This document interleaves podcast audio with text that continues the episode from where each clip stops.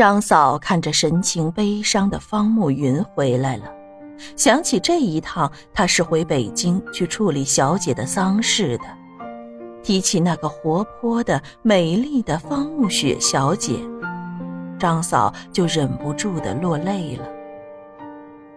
这个孩子在这里住了一年多，和自己还有以前的夫人朝夕相处了这么多的日日夜夜的。现在说不在就不在了，这怎么能不让生者悲伤啊？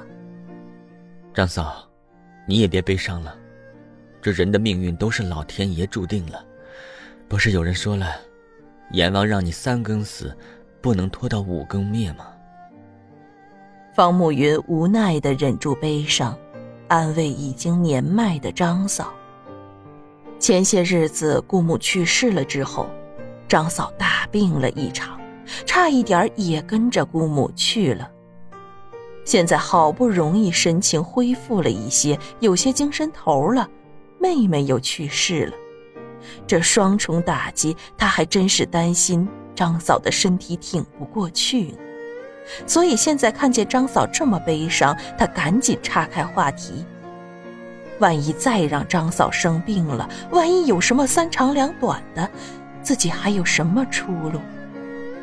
这个家里就更加的冷冷清清了。嗯，我知道，少爷，你也要注意身子呀。人死不能复生，你也不要太悲伤了，要多向以后看看。少爷也应该找个好姑娘成家了，少爷也三十多岁了。等哪一天张嫂也不在了，就留下少爷一个人在这里孤零零的过着。张嫂怎么能放心呢？张嫂擦了擦眼角的泪水，劝说道：“少爷看上了那个叫夏林秋的姑娘，他心里知道的。”可是那个姑娘已经离开家好几年了，竟然一直没有回来看看她的父母。自己有时候都忍不住想，她是不是已经不在这个人世了呢？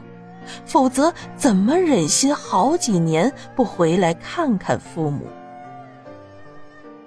夏林秋的父母，他也是看见了好几面，真是一天比一天更加老。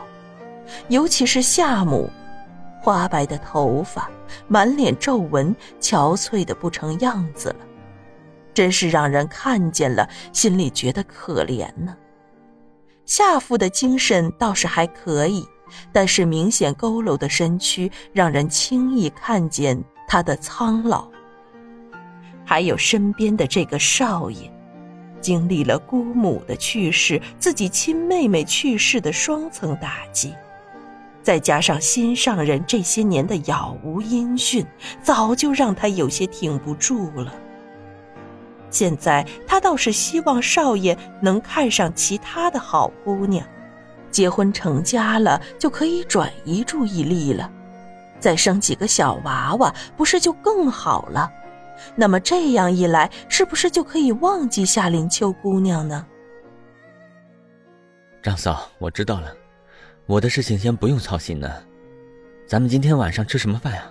我还真是饿了，路上餐馆的饭菜还真是没法吃，我都坐在餐馆里，想着张嫂做的可口的饭菜呢。方慕云笑着岔开话题说道：“嗯，好的，我刚好做好了饭菜，少爷先去洗把脸，我们一会儿就开饭，我再去加几个菜去。”张嫂一听少爷饿了，再加上这几天没有好好吃过饭，早就心疼了。看着少爷急于吃饭的神态，又觉得很是满足呢。这少爷还是需要自己的，自己做的饭菜一直被少爷记挂着呢。好的，张嫂。方慕云说完了，就上了二楼自己的房间。进了屋子，把方慕雪留给自己的箱子放在一张椅子上。等吃过晚饭之后，有空了就要好好的看看妹妹留下的东西。这个被妹妹称为百宝箱的大红箱子，妹妹小时候就把所有的宝贝都留在这里呢。他猜的不错的话，这箱子里的东西肯定是钱或者存折是最多的吧。这些年，妹妹和自己收的压岁钱不知道有好几千万了。父母给的压岁钱都是给存折的，还有姑母从小给的钱。还真是数不过来了呢，除了给钱，就是给一些房契和一些产业。自己和妹妹收到的都是一样的，这些是妹妹离开人世之后留给自己唯一的念想。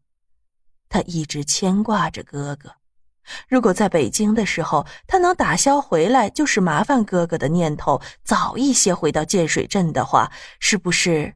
他现在还是安然无恙啊。北京的空气质量实在是差的厉害。妹妹是个身患哮喘病的人，在那样的空气质量差的地方，怎么能好呢？少爷，吃饭了。好的，张嫂，我马上就下去。方慕云说完了，就起身拉开了门，走出房间。来到了一楼，餐桌上摆着精致的饭菜，白米饭，然后是一份红烧鱼、糖醋排骨、炸大虾、焖鸡块，还有两个素菜，一个是西红柿炒鸡蛋，一个是糖醋木耳。两个位置上，除了每人摆上一碗米饭，旁边还有一碗养胃粥，是用大米、枸杞、百合和红糖熬制而成的。看着就让人食欲大增。少爷，赶紧坐下来吃饭了。你这些天劳累了，吃不好睡不好，好好吃一顿，再洗个澡，上床睡一觉，好好休息休息。张嫂慈爱的说道。啊，好的，张嫂。张嫂，我明天出去找几个人来帮我们照顾着白府吧。现在我们家的劳作都压在你一个人身上。你会受不了的，方慕云看着身体有些微微佝偻的张嫂说道：“这楼上楼下的卫生打扫，还有洗衣做饭什么的，都让张嫂一个人做，似乎有些做不过来。再说了，张嫂的年岁越来越大了，也应该好好安享晚年了，不能像自己的姑母一样突然就去世了，那样多让人揪心呢。”少爷的心意我领了，只是再让外人住进来，我怕把这白府给弄乱了，还是不用了。再说咱们府上就这么点事情，我还能应付过来呢。这个少爷，他打心眼里喜欢，自己一辈子没有嫁人，现在再没有别的什么亲人了。这少爷就当是亲人，就当是儿子一样看待了。现在少爷对自己这么好，他真是做牛做马都愿意服侍好少爷。再说了，这白府上也没有什么其他的事情，就是一天三顿做个饭，收拾一下卫生。他一上午收拾不完卫生，可以下午再做呀。至于洗衣服什么的，不是还有洗衣机什么的吗？自己几乎也可以不用动手呢。所以这些活儿他还是能够应付得了的。再说了，这集市就在白府的不远处，很是方便。不远处还有一家超市，里面什么都有卖的，所以他一点儿都不愁。不了，张嫂，我还是找几个比较妥实的人过来帮忙吧。不要担心弄坏这里的东西，这屋子就是给人住的，哪能讲究那么多呢？再说了，你年纪大了，一来不能这么辛苦的劳作，二来就咱们两个人住在这里的话，也是有些冷清和孤单呢。找几个年轻一些的过来照顾我们的花圃、树木的修剪什么的，你就放心的好好享清福就行了，其他的就不要操心了。方慕云没有听从张嫂的话语，还是主张找几个人过来住着。这里实在是太冷清了，前些日子自己回来这白府的时候，看见张嫂竟然在阳光下坐在摇椅上，一边抚摸着一只猫，一边在絮絮叨叨的和那只猫在说话。自己看了，真是觉得心酸呢。